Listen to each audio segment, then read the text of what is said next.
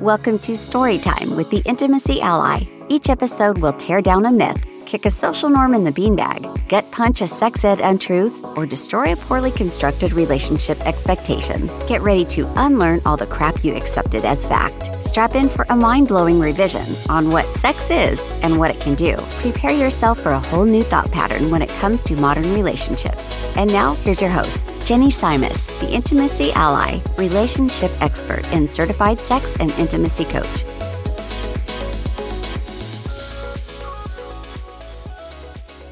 Hello, my lovelies. Welcome back to Story Time with the Intimacy Ally. I'm like sitting here trying to figure out where to put my mic so it's not so like in the red.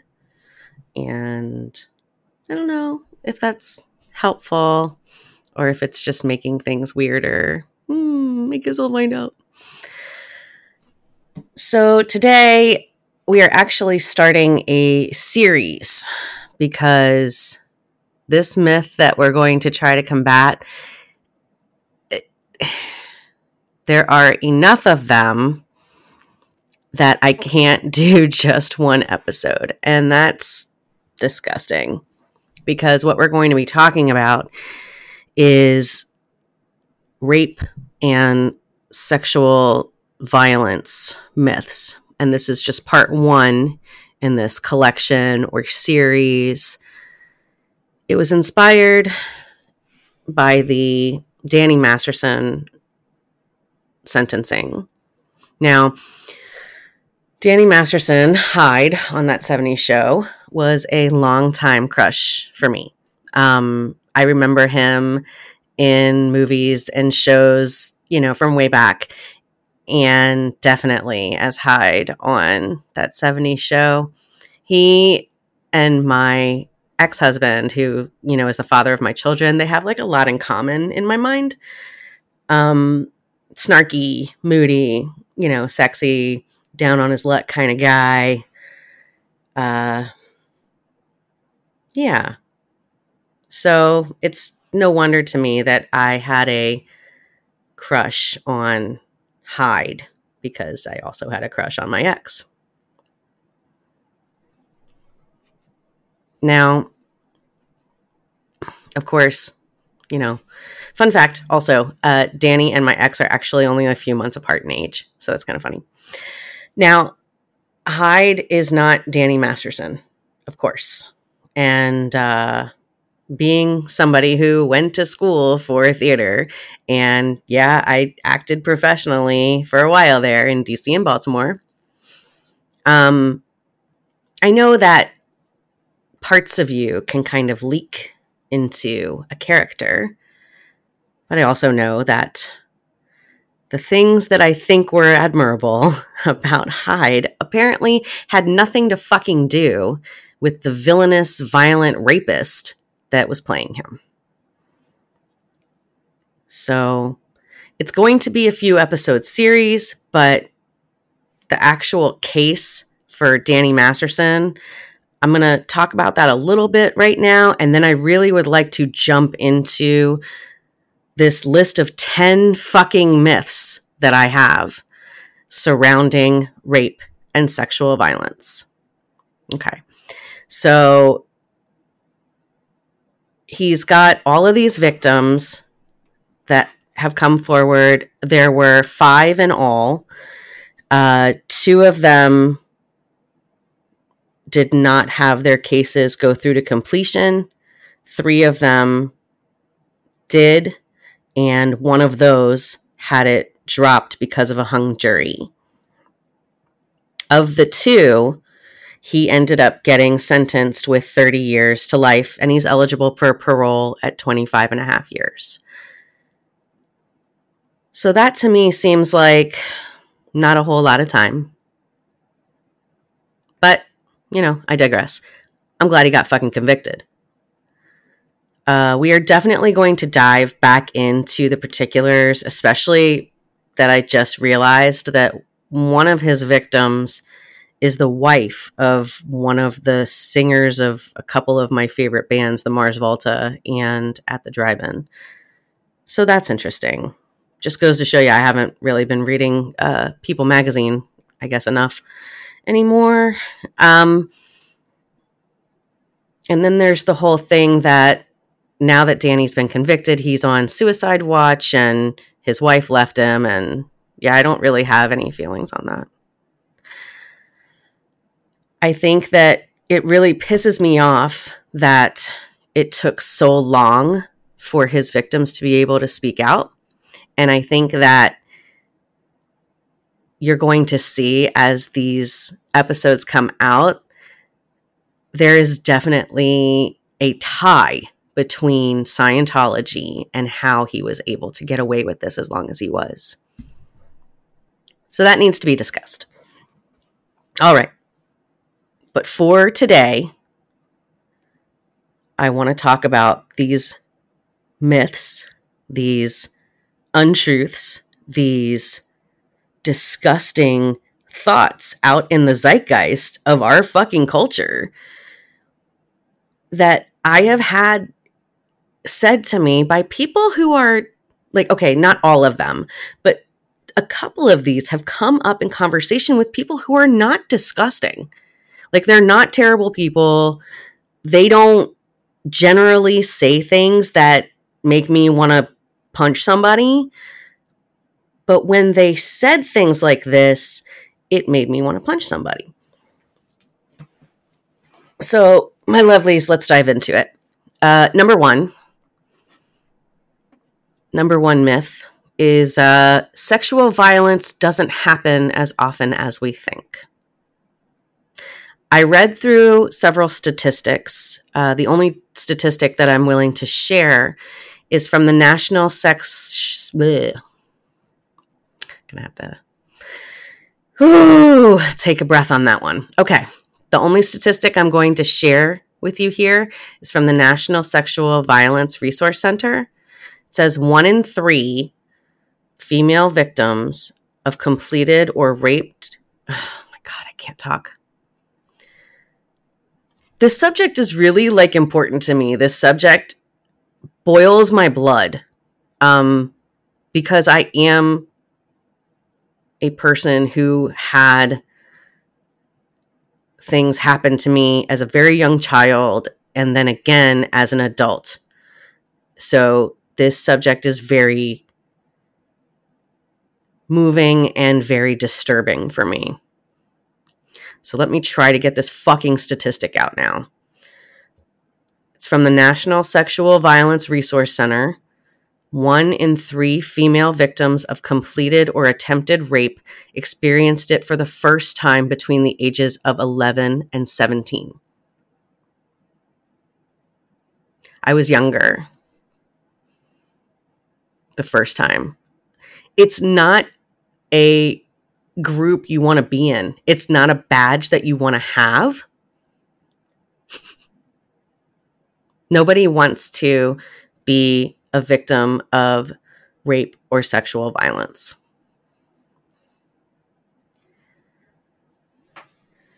It is so prevalent. I I honestly can only think of a handful of women that I know personally who haven't experienced any form of it.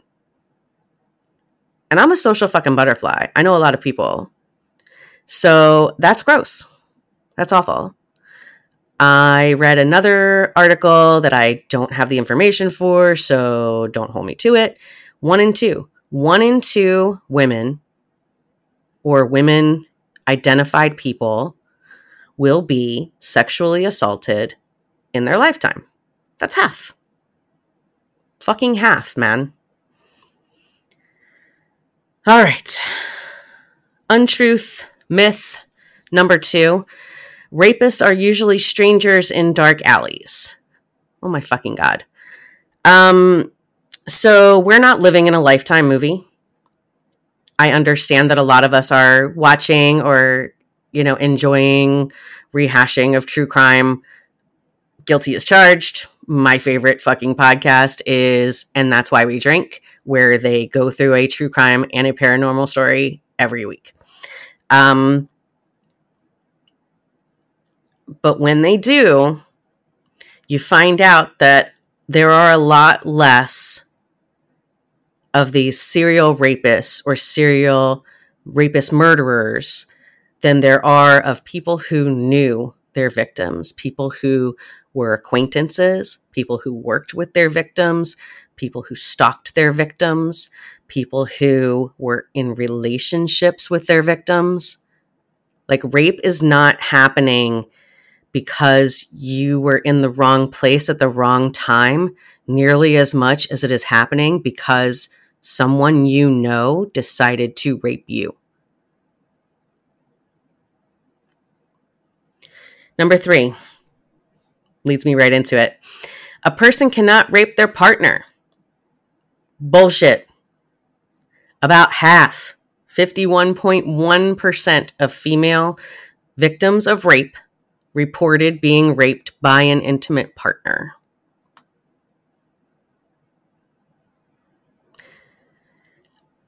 I have been through this. I survived this. If you need to talk about it, fucking email me. We can talk. It's really, really difficult to talk to somebody about this because it's so hard to explain that you didn't say no because you were in a relationship with someone.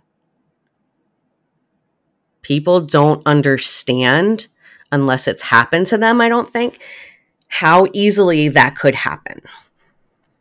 Now, number four, women are raped because they were dressed a certain way, danced a certain way, you know, did something different with their makeup. Somehow they invited this behavior. It's the they were asking for it defense. Now, I have it on good authority from a dude that no article of clothing turns people into rapists. So just keep that in mind when you're thinking about that or when you're judging someone for the way they dressed, where they went, the way they acted, did they did they move provocatively? Like what the fuck is that? Because somebody was twerking, it does not make them a, a, a, big fucking red neon sign for just fucking rape me. No, that is not how that fucking works. And assuming that the people who are doing the raping, the people who are doing the sexual violent act, can't control themselves because somebody was wearing a halter top, get the fuck out of here. You should be ready to control yourself every day and not just jump on somebody and start humping them like a fucking dog. Number five, oh, it just makes my skin crawl. A lot of women lie about being raped. When I was researching this, I came across this older chick who had something, it was like fatal, like feminist something. Oh God, I'm gonna have to look it up. But she she poses as a feminist and then is on this YouTube channel explaining that being on a college campus doesn't increase your risk of getting raped. I don't know if that statistic is true or not. But then also tries to say there's no rape culture. And to be honest, a lot of women lie. We don't know how many, but it's at least 2%. Wow oh my God, it's like I've never seen a YouTube video that could more accurately describe someone who probably voted for Trump. That's how I felt looking at that. What the fucking fuck? Way to go against your own goddamn team. Currently, statistics say 2 to 8% of accusations turn out to be false. Now, when you compare that to how many of us have been silenced, have chosen not to press charges because of the upheaval or backlash it would cause us, the victims, and their families. I think that is a negligible amount of false accusations. I feel like that's okay because there's probably what 70% of people who are victims who don't report because they're fucking scared. So, yeah, I'll take that 2% of angry ex girlfriends. Sure. You're right. It's not my life that they're fucking up, but I'll take it. Number six. this myth. Rape or sexual assault or sexual violence is just about sex. ah, ah, ah. Nope. Not true. It is about force. It is about unwelcome or unconsented dominance. It is about power. It is about taking power away from the person who is being attacked, who is being raped, who is being molested, who is being involved in some sort of sexual related violence. And that's why I think I feel the need to so often include sexual violence and rape because I feel like in our society, you hear the word rape and and and you just kind of like tune out. Like you're not you're not listening anymore. Sexual violence sexual violence. I want you to hear it that way and i want you to understand it that way. You are not just you know oh i wasn't really in the mood and then he did it anyway no you have said no you have tried to maneuver yourself perhaps in a way that you wouldn't be able to be raped, you are fighting back in some form, maybe. You know, we're going to get to that.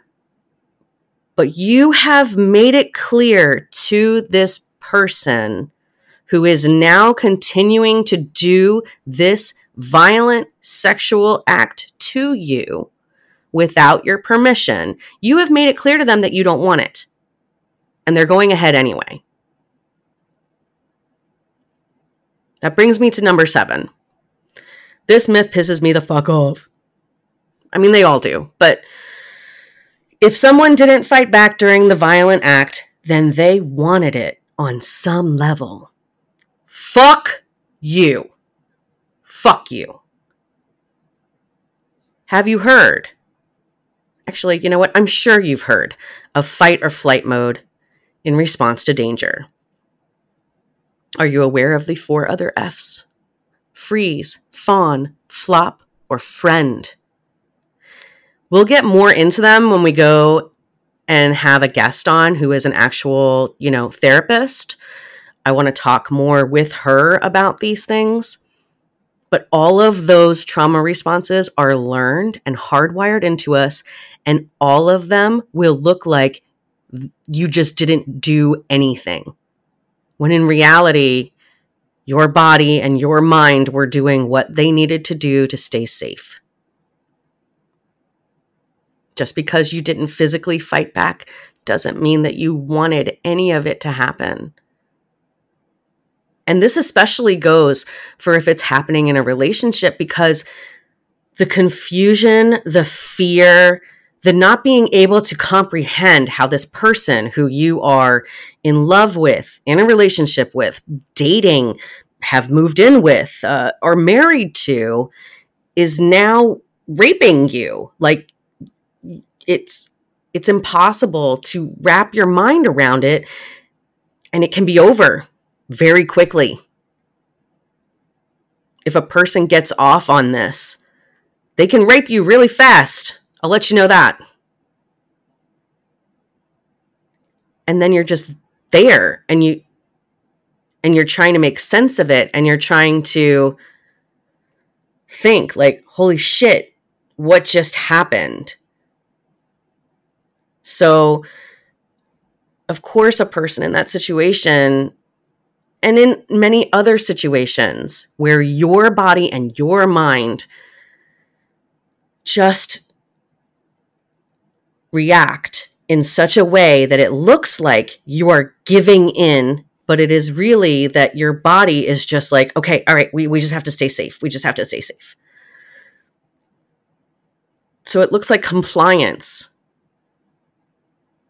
So I, I just hate this. I hate this myth so much because it is perpetuated and it's the one that I hear most from women. And I think that's what pisses me off is like reading tales of women saying, "Oh, well, you know, they didn't fight back. So must have must have been something they wanted, you know, maybe they just didn't want to admit that they wanted it." I hate that. I hate it so much.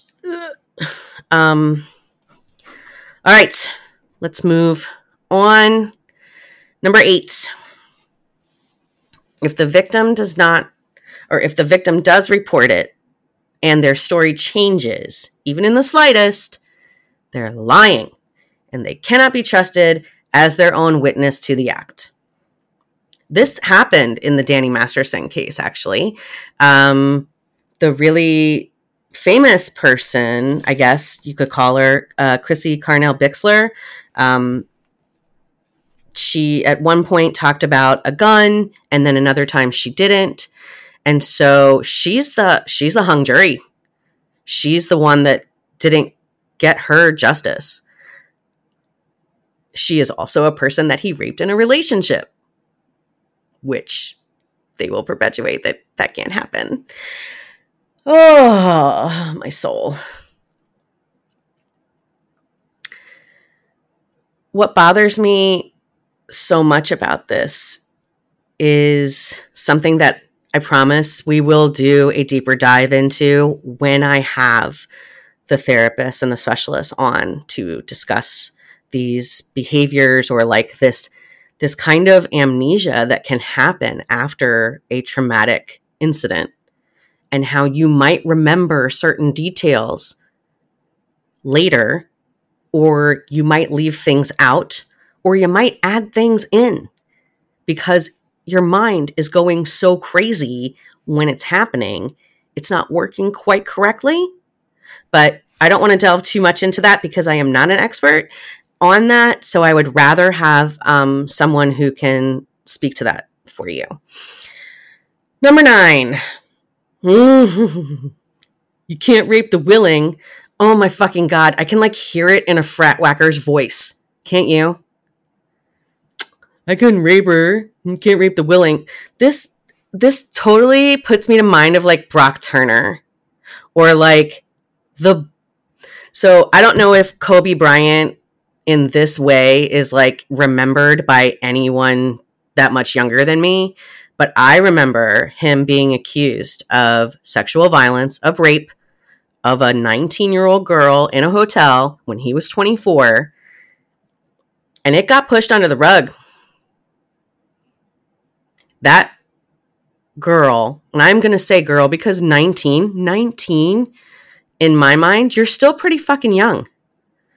So this 19 year old girl was a concierge at this hotel, and I'm pretty sure Kobe fucking raped her.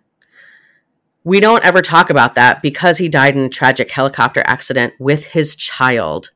That's horror, horrifying, horrific. It's awful doesn't excuse the fact that he was a wild philanderer and his wife almost divorced him a little while before that helicopter accident because he kept cheating on her. And all he ever owned up to in that rape case was cheating on her, committing adultery.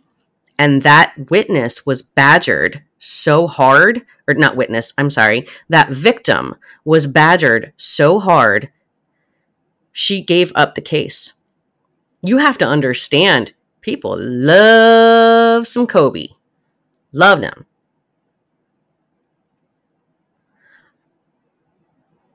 I have no idea what the statute of limitations is, but I wonder if Hyde getting convicted might open that case back up because I feel like that woman did not get justice. I think she got a settlement.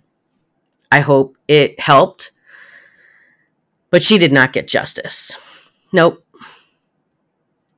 Anyway, let's get back to number nine. You can't rape the willing.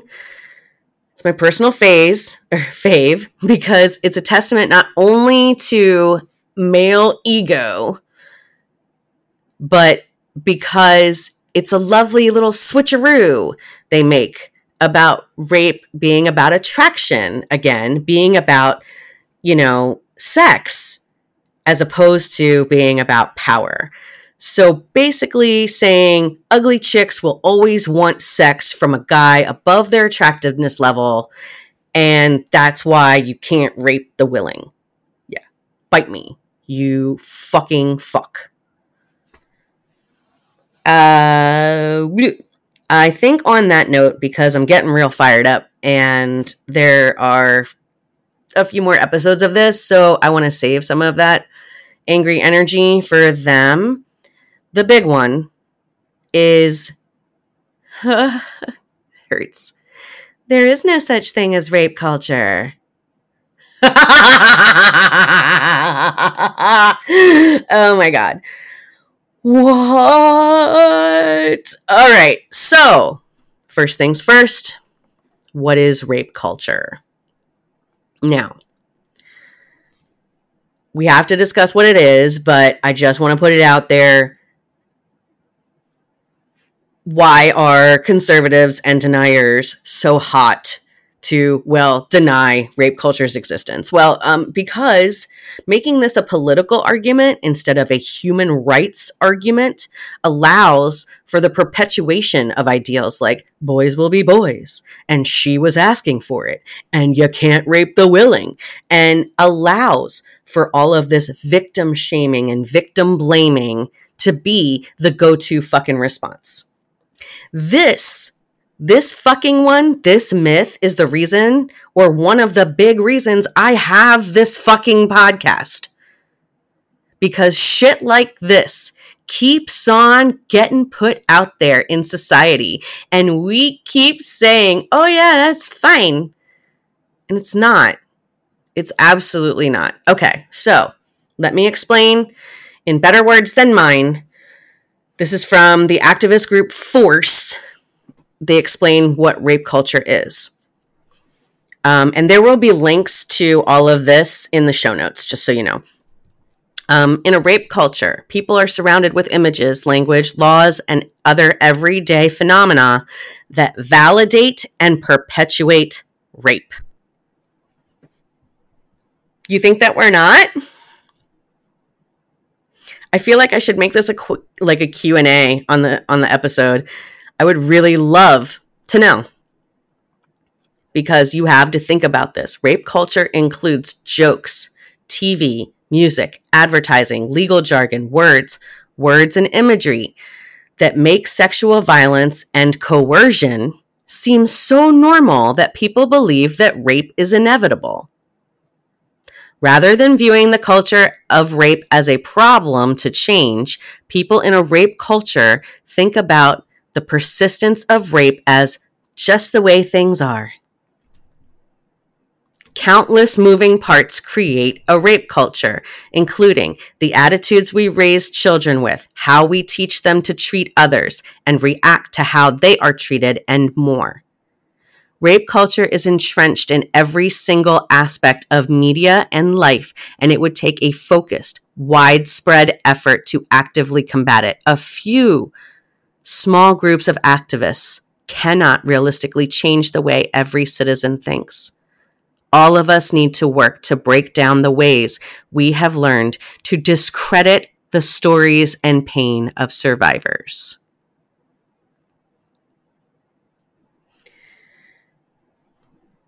Now, from survivorsjusticecenter.org, I want to read one more thing and then we're going to jump.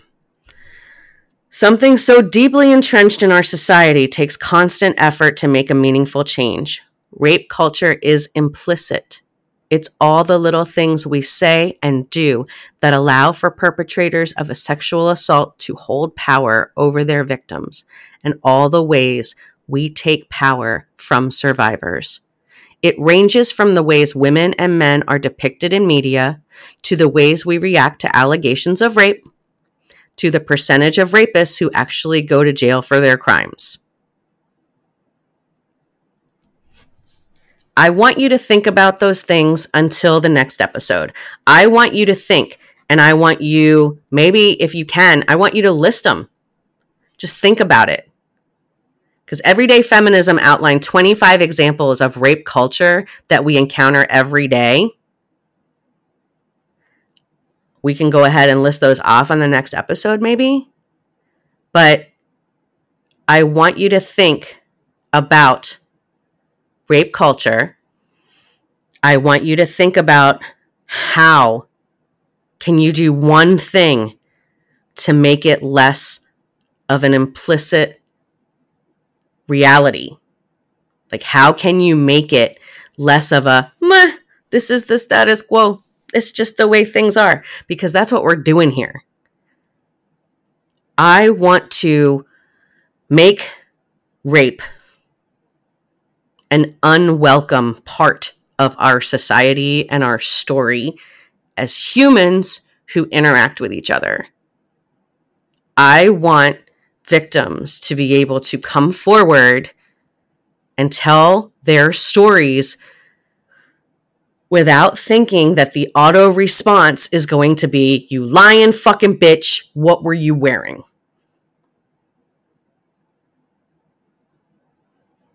I want that to be my world. So I hope you're in for it too.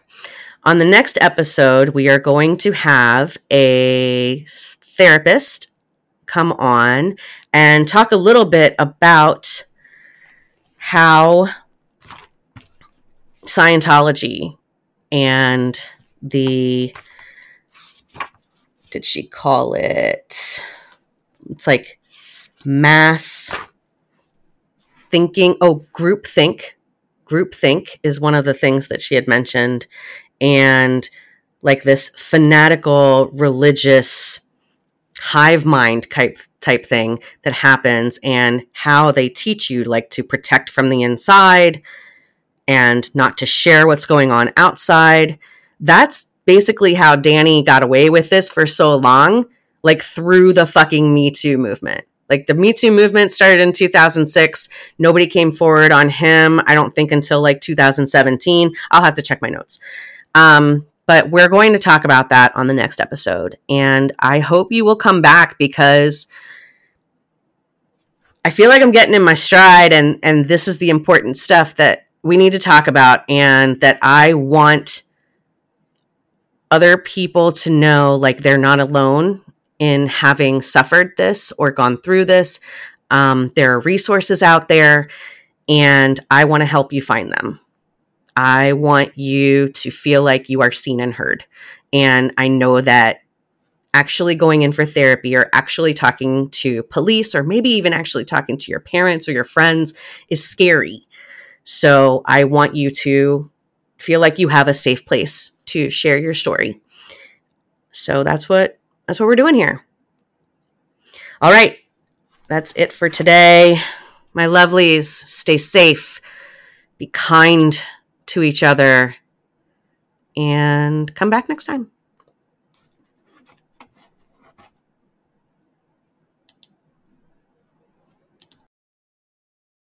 Thank you for tuning in to Storytime with the Intimacy Ally. We hope you learned a bit more about putting the fire back in your romantic relationships, exploring communication and emotional readiness in all relationships, and how to expand your definition of intimacy so you can reach your relationship goals. Go to theintimacyally.com to subscribe and never miss an episode. Follow the links in the show notes to social media and events. Till next time, keep on learning, growing, and thinking. Storytime with the Intimacy Ally podcast is meant for education educational and entertainment purposes only and should not be considered as health or mental health advice.